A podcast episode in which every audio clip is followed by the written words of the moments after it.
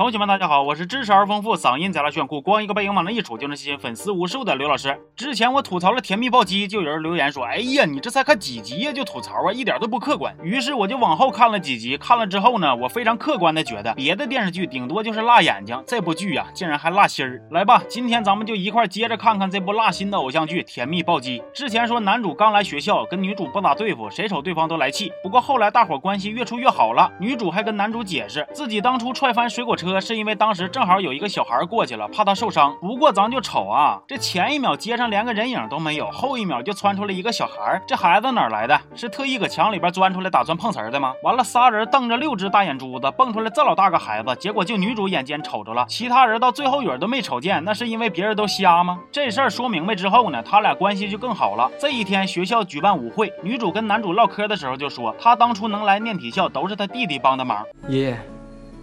不如让我进公司吧。本来爷爷就请了老师，专门教导我们姐弟俩如何经营管理企业。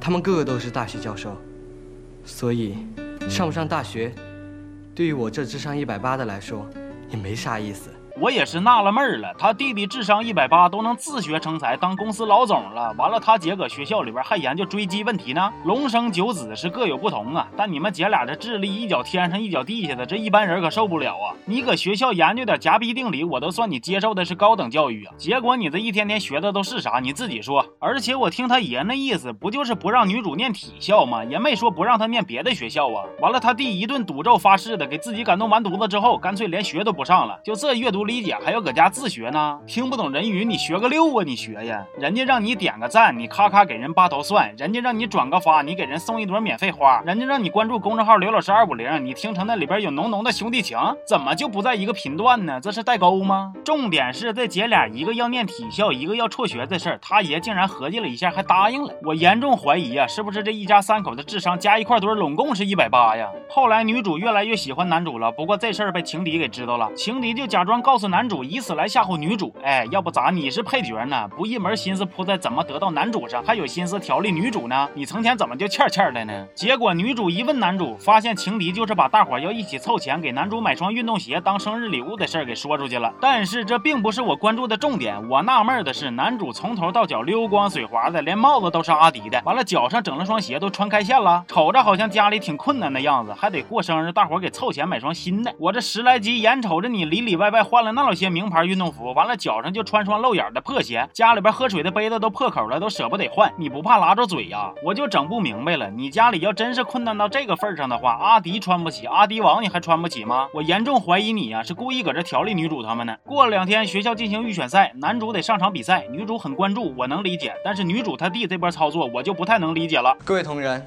大家早上好，今天有一件很重要的人事任命要宣布。担任执行副总的人就是方总，明天要上场了。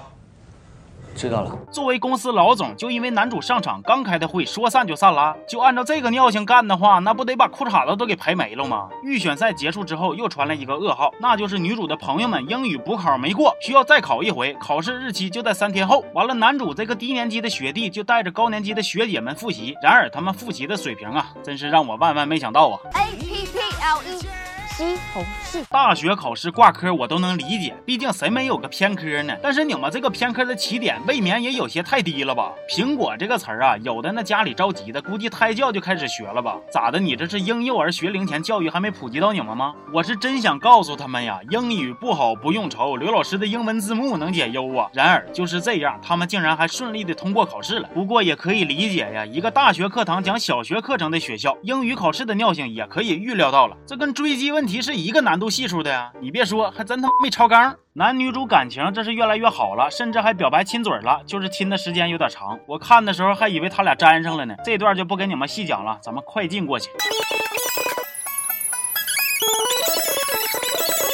后来就在俩人好上之后，女主又意外得知男主过世的爸爸其实就是当年失手打死女主最喜欢的叔叔的人，女主非常难过，于是又跟男主闹掰了。这个剧啊，整体看下来，我都觉着自己念了个假大学呀，这哪是甜蜜暴击呀，这明明就是智商暴击呀！K.O. 后来我想明白了，人家专门搁暑假播，就不是给我这种连暑假都没有的人看的。哎，我懂了，爱咋演咋演吧，不看了不看了，老实搬砖做视频去了。行了，这期就说到这儿了，在这条视频底下转发、点赞、留言，你们就能像他们一样，小学水平就能考上大学，未成年就能当上跨国企业的老总。相信我，没错，我是刘老师，咱们下期见啊。